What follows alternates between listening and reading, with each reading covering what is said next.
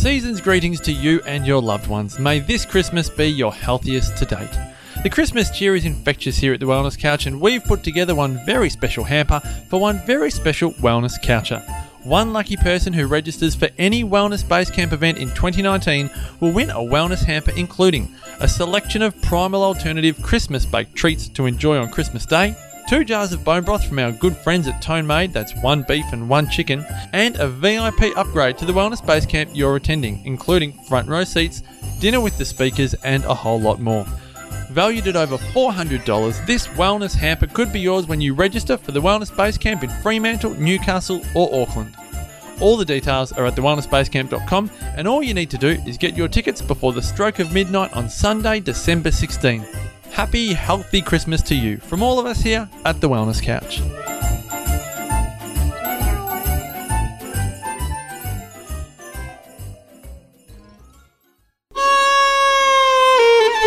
This edition of 100 Not Out proudly brought to you by the 2019 Greek Island Longevity Experience in Ikaria. Join Damian Kristof and myself for 10 days on the island where people forget to die.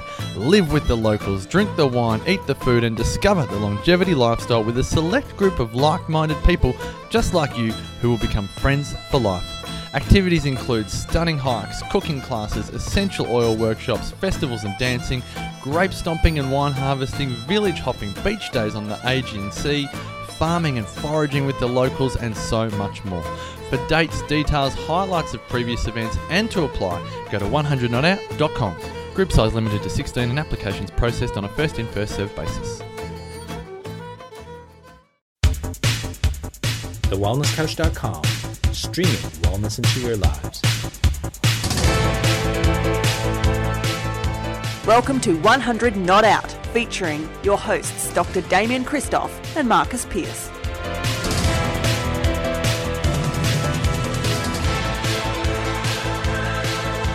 Welcome to 100 Not Out, a weekly show dedicated to helping you master the art of aging well. Marcus Pearce here with you, and I'm afraid the great Damian Kristof is not here for 100 Not Out this week. He is in Hawaii with his son Jackson, who has just finished school. And yes, I miss Damo, and I'm sure you miss Damo, but it is a very special occasion uh, for Damian and Jackson to be having some father son time in Hawaii. And so I said, mate, you don't have to record. It's okay. Get on the plane, have that special time with Jackson, and um, and we wish them very well. And so, because we all miss Damo, I thought, you know what? How can we all bring Damo into 100 Not Out without him having to be here? And it wasn't too long ago, uh, probably the last time I saw Damo, which was in Bendigo for the Wellness Base Camp. And Damo closed off the event with an incredible presentation all on gut health. I learnt so much because I personally have had my tonsils out and my appendix out. And uh, Damo in this presentation uh, really brings into focus the cascade effect of not just our upbringing, but our nutritional choices, our lifestyle choices, and how that can impact our gut health. And I think anyone that listens to this podcast, this episode in particular, no matter where you're at in your gut health adventure, whether you've got a robust gut, as I like to think that I do, or you're highly sensitive, I think whatever you um, you will learn something from this presentation that Damian Kristof gave at the Wellness Base Camp. Listen at the very end of the episode for the wondrous applause that he got because he just nailed it in his presentation all on gut health. So yes, we miss you, Damo, but you're here in spirit because on 100 Not Out, we present to you Damian Kristof at the Wellness Base Camp in Bendigo. Thanks, Marcus. Thanks, Piercy. Uh, that's very, it's very. He, you're not meant to bring me close to tears just before I'm about to speak. So anyway, it's very uh, humbling. So thank you. It's, it's, my great pleasure to be here today and to share with you. Um, I've lost my voice a few times this year, and it's both at speaking events, and uh, so it's hanging in there. We'll see how we go. We should be able to get through everything today. Um, Marcus mentioned earlier on that uh, we do a podcast, uh, 100 Not Out, and that we go to Ikaria to uh, to live with people in a village and experience with them uh, what they do to live a long time. And, and I find it really fascinating. And at the, the ripe young age of 40 years old, or 39 years old, I was packing my dacks about turning 40. I didn't want to turn 40. In fact, when I was um, studying to be a chiropractor, 30, I mean, I was 30, 33 or 34 years old, I was cutting open a human um, with a knife, and she was dead. And so I was cutting through her, and, uh, and she was 61 years old. And so the closer I get to 61, the younger I know that actually is. And so she, she'd definitely enjoyed life. She was carrying a few extra kilograms, and as I was cutting through her and being reminded of how the body and how fragile the body is and how fragile life is, um, I thought 61 was a long way away. And so as I was approaching 40, I was like, oh my gosh, I'm nearly 40. And now I turned 45 in a couple of weeks' time. I'm going, oh, I'm 45. But my perception around that and my perspective around all of that changed when I went to Greece. And so I'd written a book. Um, actually, I'd written 137 pages of this book um, based on a lot of the things that I'd learned over the years doing the TV show, uh, being on radio, writing articles for magazines, and all those sorts of things, and helping countless thousands of people lose weight, manage heart disease, diabetes, all those sorts of things, disease management, which is what our health system is in Australia, which is, you know, it's kind of health scare or disease management, disease care. Um, or disease scare. It's you, basically you're frightened into doing something uh, for fear of getting something um, or for fear of not being able to control something else, if that makes sense. And if you don't do this, then you'll get that. If you keep doing that, then you'll get this.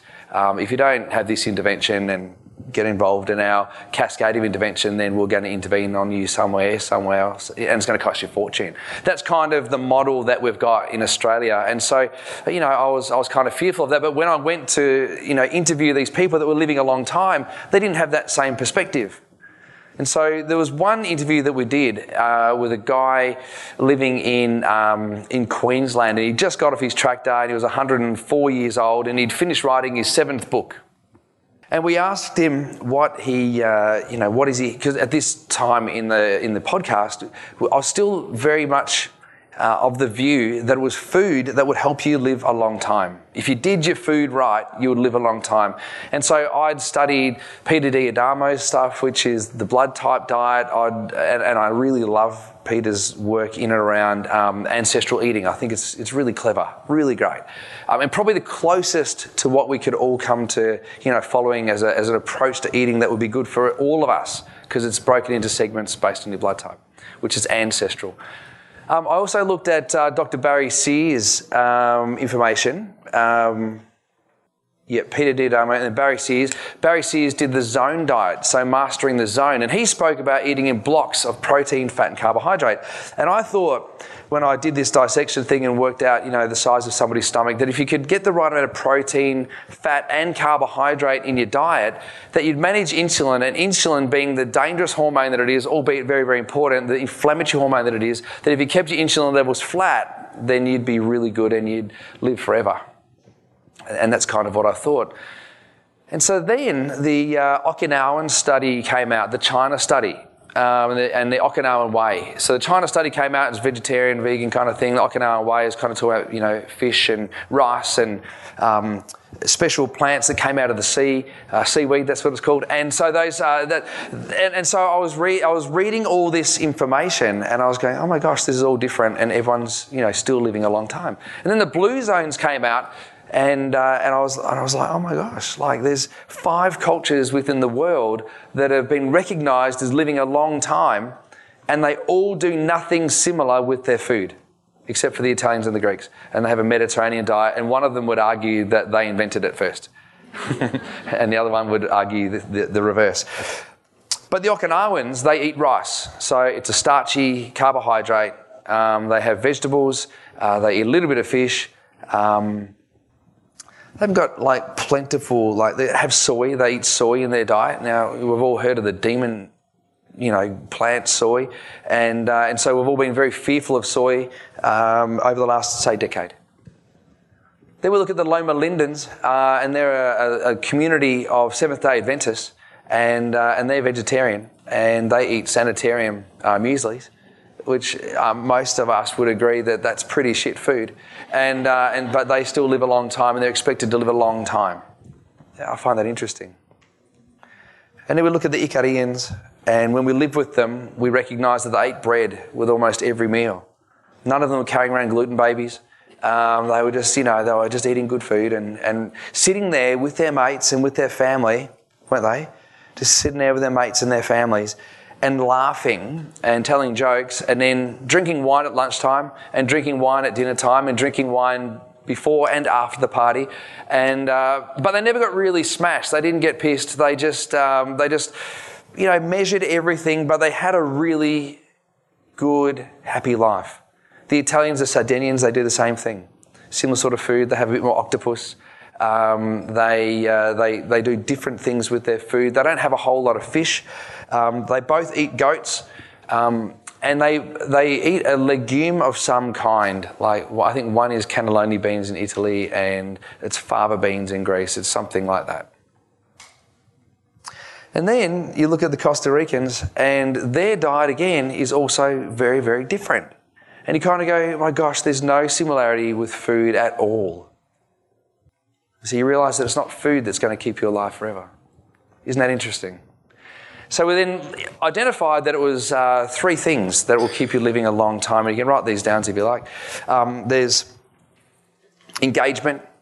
So it's being engaged in your community. It's purpose, knowing what it is that you're actually wanting to do for the rest of your life. What are you bringing to the planet? Like, are you just feeding and sucking off the planet, or actually bringing something to the planet in your community? And movement was the third thing. So Marcus and I got up and we went for a run um, on the first morning of our first trip to Ikaria. We brought our Nike gear, brand new Nike gear to look flash. We went for a little run around the end of Naas and uh, we took off. We bolted down the hill and we bolted up the hill a bit slower.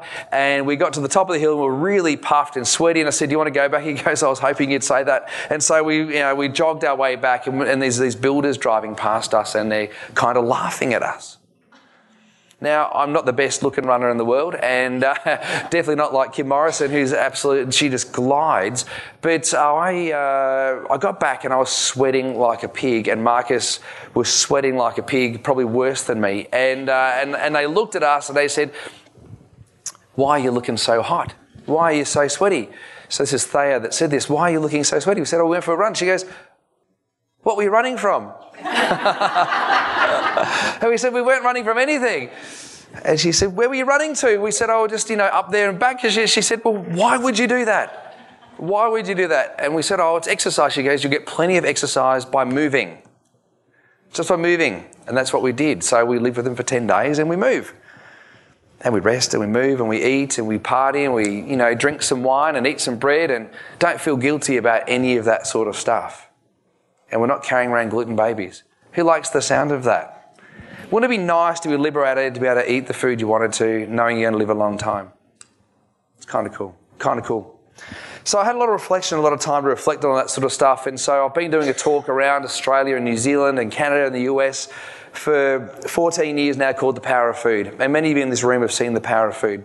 Um, I do another talk called Crack Your Stress Code. And they're both very, very different foods, but they kind of link back to being, you know, they link back to being involved with the nervous system. And so my passion, obviously, from a naturopathic perspective, was the gut. Is to help people with the gastrointestinal system, gastrointestinal function. We're talking dysbiosis back, you know, 20 something years ago, before the word gut was even trendy. Like naturopaths have, you know, come up with some really kooky wacky stuff like leaky gut syndrome or um, irritable bowel disease or chronic fatigue syndrome. Naturopaths invented these terms. Um, and then medicine finally caught up and agreed with us, even though they poo pooed it for such a long time. But we were there, we we're at the forefront. We, we found out about gluten, we found out about dairy. You know, we, we were the guys, we were the, the not the guys, we were the, the people that worked that out. And then medicine catches up. So in Australia, where we rely so much on medicine, we're 10 years behind what they know. If we, you know, we're, we're miles behind, so we don't want to be doing that. So anyway, I, I, do those talks and I link it back to the nervous system. And then there's all this chat about the gut at the moment. So people talk about inflammatory bowel disease, irritable bowel syndrome, leaky gut, heartburn, indigestion, polyps, um, Crohn's disease, ulcerative colitis, etc., etc. Who's heard of all of those different terms? Yeah. And people would have heard of things like chronic fatigue syndrome and fibromyalgia. You would have heard of those sorts of things as well. And you kind of wonder how all of that is kind of linked. And then you hear about the gut brain connection. It's kind of going to be the new frontier of science. You know, science is going to prove that there's a gut brain connection. And, uh, and I recall doing my very, very first week of embryology at uh, university and learning about the gut brain connection, which is quite profound because uh, medicine sees the gut and the brain as being two separate things. And, uh, and I wanted to share with you, and I'm going to draw it, um, how it all actually works so that you can kind of get your head around it and to see how it all works. So, when Marcus mentioned that we all had food uh, for lunch earlier on, and he mentioned, I think he mentioned, he mentioned something, or maybe it was the cake. He mentioned the cake. I could feel my salivary glands cranking out some saliva. Who's ever had that experience before where someone's mentioned a food? Yep. And so what I've learned is that the body doesn't send out enzymes or saliva uh, to break down only the food that you're thinking about. So if you think about a tomato right now, you don't send out tomato enzymes, you don't send out tomato saliva just to break down a tomato. And if you think about eating, are there any vegans in the room? Any vegans? Okay. See how embarrassed they are? They don't put their hand up. Put your hand up high if you're vegan. All right, there's two of you. Okay, so three. So if you think about tofu, good on you. If you're thinking about tofu and you're not sending out tofu enzymes to break down only tofu, you're not sending out tofu saliva, you're actually sending out a whole package. If the rest of us think about a nice big piece of eye fillet steak that's just grilling away and it's all nice and smells really good, and you cut it open, it's still a little bit red on the inside, and you put that, who's feeling their mouth salivate right now? I can tell you what, we're not actually sending out enzymes to break down only beef or lamb, whatever it was that you were picturing, or kangaroo. Like we're not just picturing that, we're not just breaking down that stuff, we're breaking down protein, fat, and carbohydrate. But that's the thought of putting that food into our body. We actually initiate a response that's a physiological response to the food that we're about to put into our body. And so we need protein and fat and carbohydrate with every single meal. It's very, very important. So some people are going, okay, if I decrease my carbohydrates, then something will happen. And that's true. If you decrease your carbs, you'll lose fat. No problems. If you decrease your protein, you'll lose, you'll, you'll have a bit of muscle loss, and then you'll lose some fat first, then you'll lose some muscle again. If you take fat out of your diet, you'll lose some fat, uh, then you'll build some more fat from the carbohydrates you're eating, and then you'll lose a bit more fat, and then you'll increase your cholesterol, um, then you get heart disease. And, uh, and so you don't want to take out fat from your diet, but you want to eat the fats that are appropriate for your body. Um, that's the healthy fats that Steph was talking about before. But we need protein, fat, and carbohydrate in our body all the time. So this is what happens. So we've got our brain here. That's a brain. Um, that's cerebellum. This here governs function, uh, governs uh, fine motor control, and I'll talk about that in a moment. But essentially, the moment that we uh, were conceived is the moment that all of this actually starts taking place, regardless of whether or not it was at the Marriott or in the back of the car, or if it was at the you know your grandparents' house, wherever, wherever we were conceived, a little sperm uh, found a little egg and they created a whole bunch of uh, little cells, and all these little cells keep on dividing and multiplying. And as it all goes, it all happens very, very quickly. We eventually make this thing where we've got kind of like a head and a tail, like this, and this here becomes the spinal cord. So all of these cells wrap over each other, so they join this way, that way, this way, and that way, and then we're left with a head, and we're left with a tummy, a gut, a stomach. I don't know if I drew that big enough, but that's how big I could draw. This end here is the brain, so that's what we're looking at up here, and this here is the gut. And the nervous system here, which is the spinal cord, is formed within the first 21 days after conception. And when that doesn't form properly, that's called spina bifida. All of us here probably have properly formed. Maybe there might be a, a few little uh, dysfunctions in there where it didn't actually form, but essentially off here, all of the nerves will come off all of that. Then we'll grow some arms, we'll grow some legs, we'll grow some other organs. Um, some people grow bigger organs than other people. And, uh, and all of the cells are signaled to do what they're meant to do based on their location in the body and their proximity to everything else.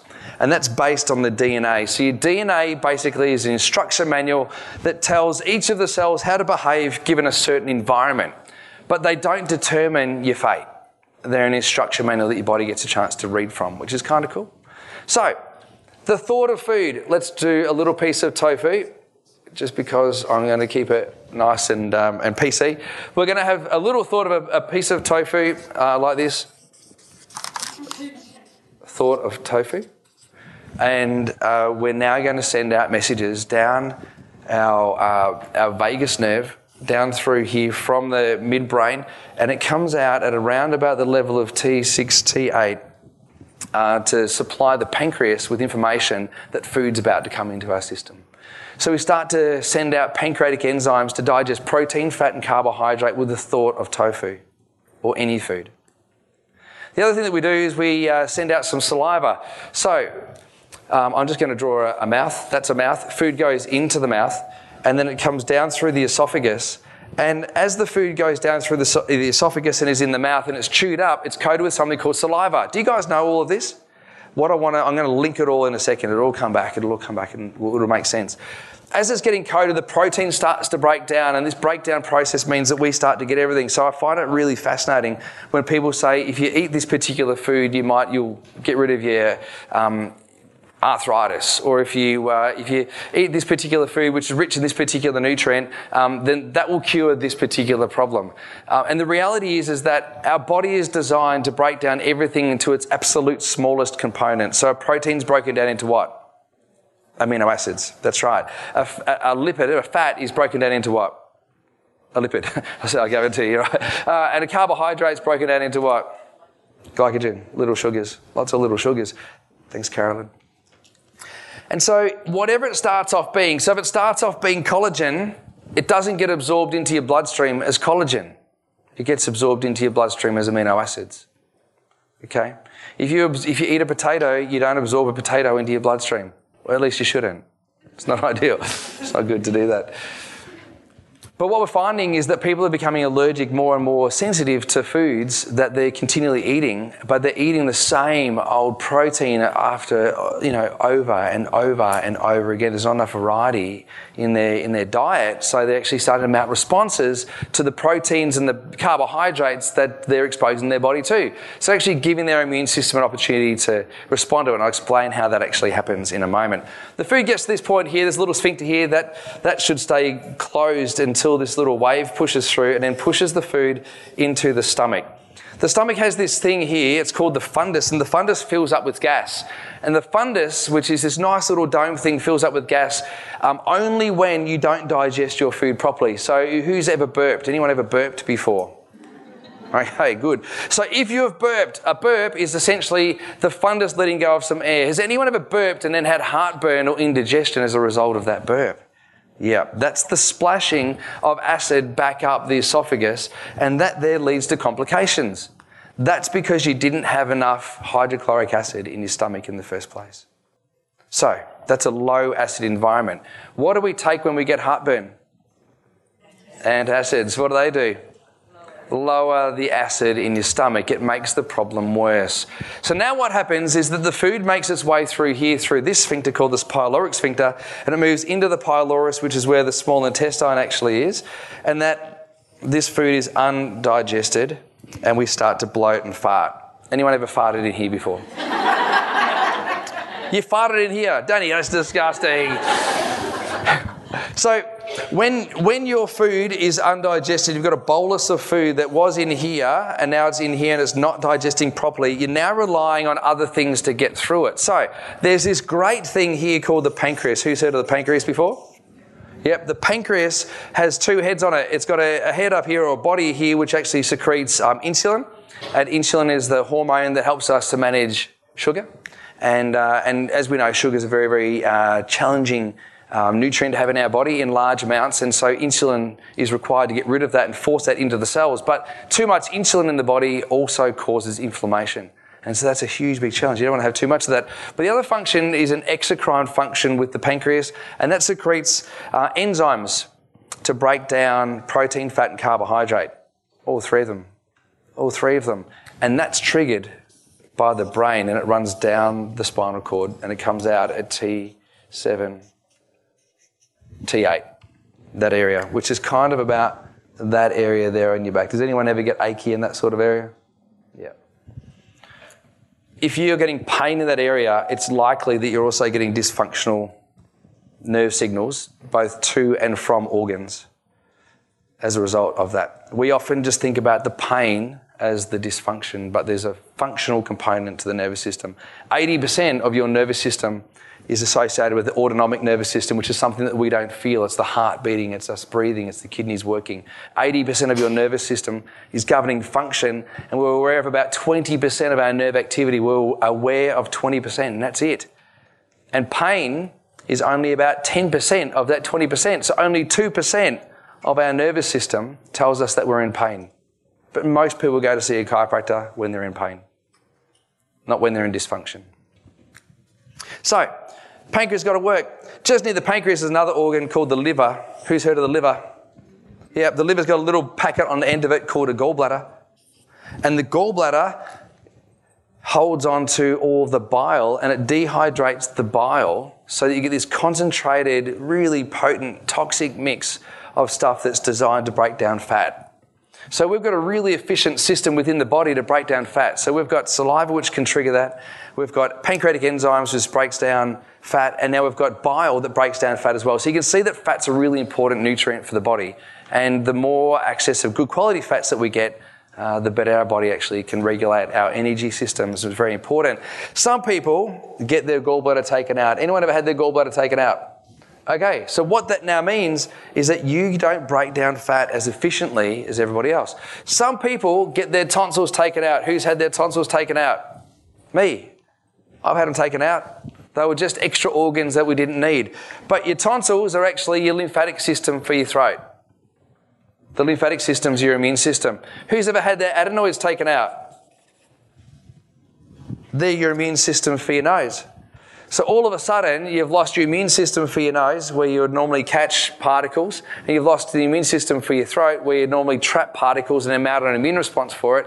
And you're left now with a whole lot of debris to run through the intestines at 80% of your immune systems in your gastrointestinal system. 80%. Is that unbelievable? you're not mounting immune responses at this level now, you're mounting immune responses down here.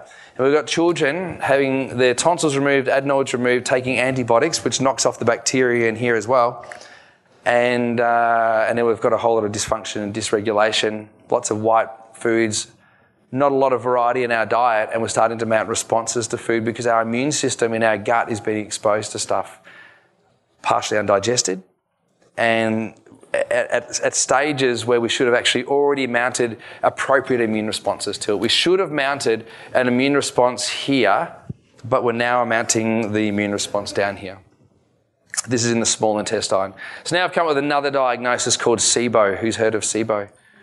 Okay, small intestine bacterial overgrowth. It's where bugs have made their way from the colon. I'll just draw the colon. So the small intestine um, exits here. There's this little thing that hangs off there, and there's a little bulb that hangs off there. That looks a bit rude, uh, especially that little line going on there. Far out. Um, I better quickly draw this one here. Let's draw here. This is the rectum and the large bowel. And so what actually happens here, this here is another immune gland right there, and a lot of people get this chopped out too. Who's missing their appendix? So, your appendix is another piece of lymphatic tissue that the body requires to mount an immune response um, as the last port of call. So, if you're missing tonsils, adenoids, uh, and you have taken antibiotics and you've got this bacterial thing going on in here, and you're missing now your appendix, you've basically knocked out massive chunks of your lymphatic system, um, which helps you maintain and manage immune responses in the gut. Isn't this interesting? Did you know all this before? Couple did, couple didn't. Interesting. So, food then gets pushed up against gravity in the ascending colon. It goes this way in the transverse colon. Many people um, have a prolapsed transverse colon. It's where this all hangs down. It's lost all of its tone. It loses its tone for a number of different reasons. Uh, the uterus can be removed in women, um, and that can be, of course, a problem. Uh, things get moved out of the way when you're growing babies and, uh, and they don't bounce back to where they used to be. And so things can actually drop down. The other thing that actually causes a, a prolapsing of the transverse colon is a sluggish or tardy bowel. And many people in this room aren't moving their bowels enough. In fact, you might be moving your bowels once a day. Let's say you're pushing out a log once a day. And um, we're going to poo out once a day. But the poo that's coming out may not be the meal that you had yesterday. It could be the meal that you had three or four days ago. And this is my concern. Because when we load up our colon full of feces and we're exposing our immune system, which is already depleted and over challenged, and we're loading it up with just a whole lot of waste matter that's in our descending or transverse or ascending colon, we're actually now mounting more uh, immune responses to the toxin coming back into our body. It's not what the gut wants to do. The gut wants to keep us free from toxin. But there's this situation known as leaky gut. Who's heard of leaky gut? So leaky gut is where you've got all these little, you probably already know this, you've got all these little cells um, and there's these little tight, tight junctions. And the tight junctions actually get broken down. They can get broken down from food, they can get broken down from stress, they can get broken down from drugs. Um, they can just get broken down. But essentially, when they get broken down, the layer this becomes permeable, and proteins actually enter through the uh, the, the the wall, and then they're presented to the bloodstream in a challenged uh, immune environment. That challenged immune environment gives us this hyper reflexic gastrointestinal system that hangs onto our feces and helps us, um, you know, I suppose, manage or maintain a, an overreactive immune response. So we might have nut allergies, egg allergies, dairy allergies, wheat allergies, sensitivities. Uh, we might even now we're finding kiwi fruit allergies, pineapple allergies. Um, what else are we seeing at the moment? Um, there's a whole bunch of different allergies and sensitivities that we're finding. Now with the new invention of, uh, of a system called FODMAPs. Have you heard of FODMAP? So the fermentable, uh, the fermentable oligo uh, di, mono, and polyol sugars, and all of those things are associated with a dysfunctional microbiome in the gut. In other words, we don't have enough of the good guys in the gut. So we've got a combination of SIBO and FODMAP. Some people have also got celiac sensitivity or non-celiac gluten uh, sensitivity, uh, which for many people can drive them mental. They eat a piece of gluten and they look like they're six months pregnant, and, uh, and that's a huge, big challenge. But it's because this system here is dysfunctional. So,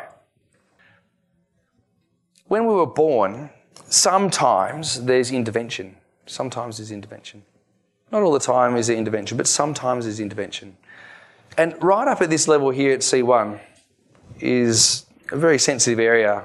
There's a huge amount of nerve function that happens in the skull, and as nerves ascend up to the skull and inside the skull from those areas, um,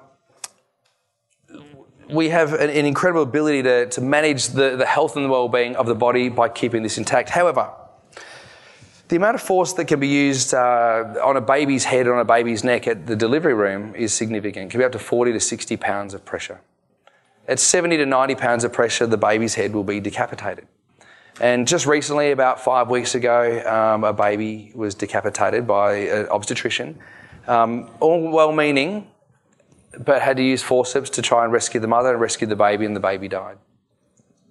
So, this is a real thing, and it really does happen. And we think of it as relatively insignificant trauma because our kids, you know, they might cry, they'll go onto the boob, they'll breastfeed, uh, which is excellent. Um, they may not be able to go onto the, onto the breast and they get fed bottle, uh, which is fine, but there's a, a bacterial uh, impact of that. Um, you know, that, that of course uh, ensues, but we often don't get that part of the neck checked enough until we're actually in pain or things become dysfunctional. And when I say dysfunctional, I say you're getting headaches, or you're exhausted, or you're getting back pain, or you're getting um, neck pain.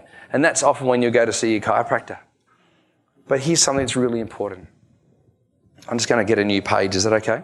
Let's look at a little bit messy. Let's look at a little bit messy. All right. So we've got these bones up here. And this is where the skull sits.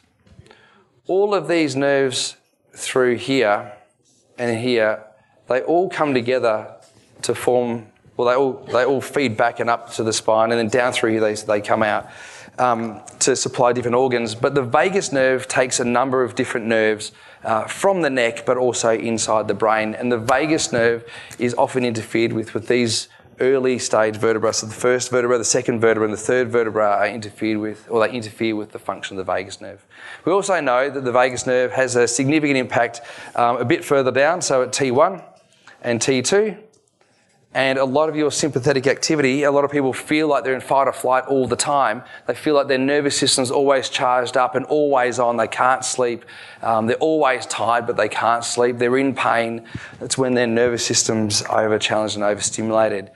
And essentially, what we find with chiropractic is that these areas here get corrected And many people notice that the digestion will improve. It's not because chiropractic deals with digestion. It's because when the nerves work better, because the vertebrae are in alignment, then the body works better. Does that make sense? And, and that's what I wanted to share with you in terms of a gut brain connection. So the brain controls everything within the body. I said earlier on that my mate Adam Smith went over to Mona and he went to the Mona uh, Museum, and what he noticed was that they had these big vessels where they were, you know, fermenting stuff and, and creating poo. There's a poo machine there. I've got to go see it.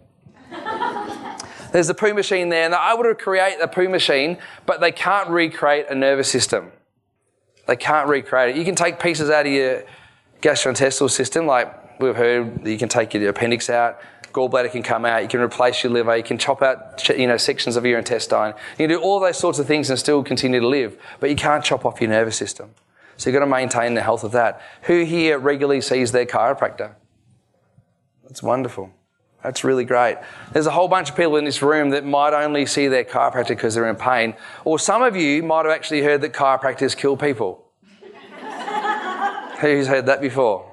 Yeah. There's a heap of people in this room that are actually quite fearful of chiropractors because of myths that have been perpetuated uh, by the medical profession. Um, in 1970s, uh, the AMA, the American Medical Association, was taken to court uh, by a chiropractor and successfully sued as an antitrust lawsuit. Um, in that they were trying to bring chiropractic into, into disrepute. And we're having the same situation happen in Australia at the moment. So the AMA has launched an attack against chiropractic it's been going for 30 years, and they tell everybody that chiropractors are dangerous, don't see a chiropractor. Uh, they don't know what they're doing. They're witchcraft, all that sort of stuff. And they're kooky wacky crazy, and they keep, they keep you guys away from us, and we can help. And it's a concern. So I wanted to, share, I wanted to share that with you.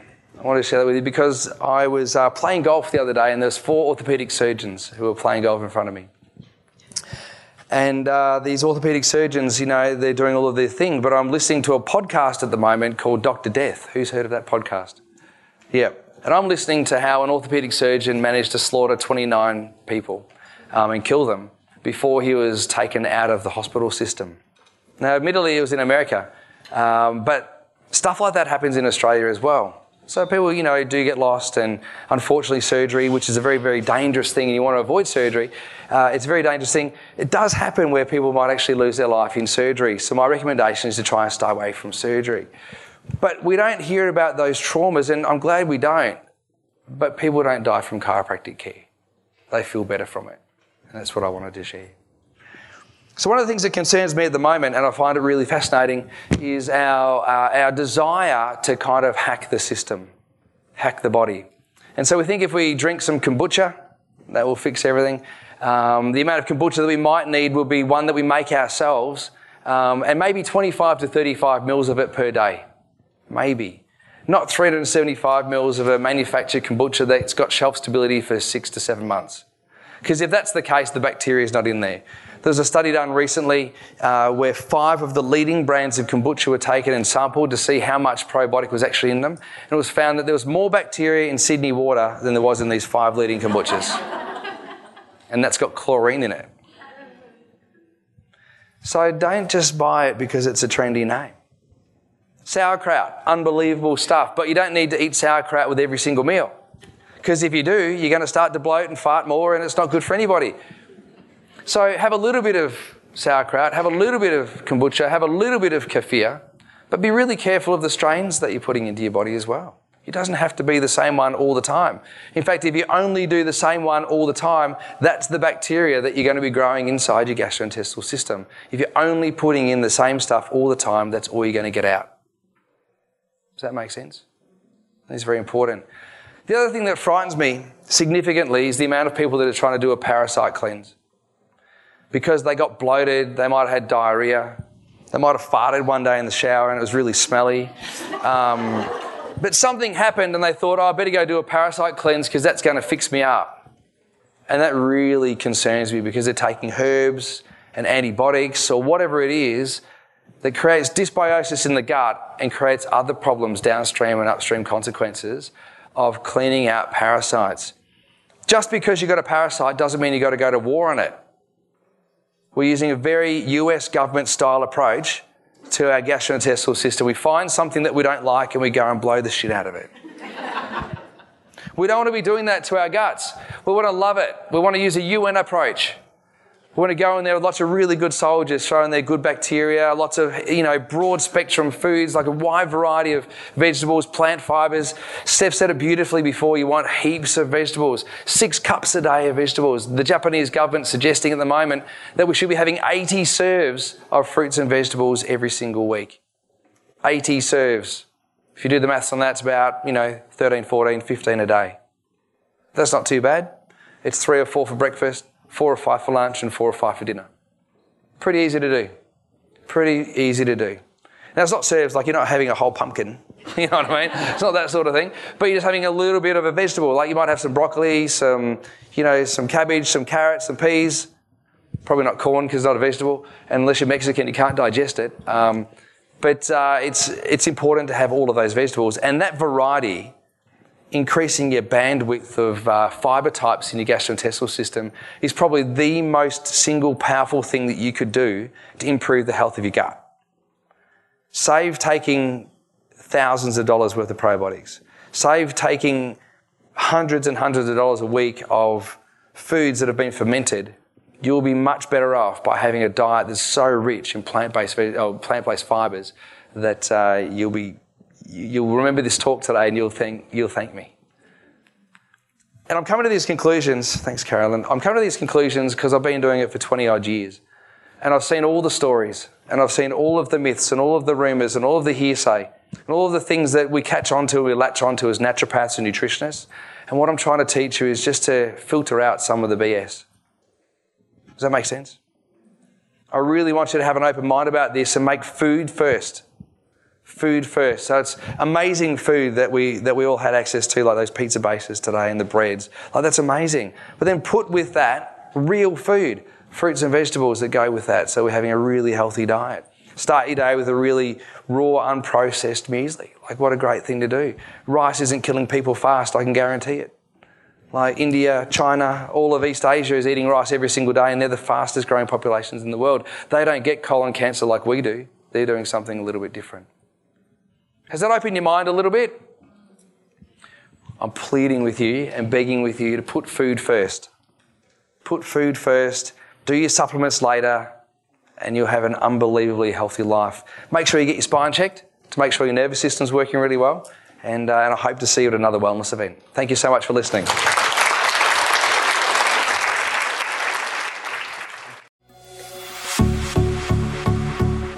This has been a production of TheWellnessCouch.com. Check us out on Facebook and join in the conversation on Facebook.com forward slash The Wellness Couch. Subscribe to each show on iTunes and check us out on Twitter. The Wellness Couch, streaming wellness into your lives. Whilst the Wellness Couch presenter endeavor to provide accurate and helpful information to their listeners, these podcasts cannot take into account individual circumstances and are not intended to be a substitute for health and medical advice from a qualified health professional. You should always seek the advice of a qualified health professional before acting on any of the information provided by any of the Wellness Couch podcasts.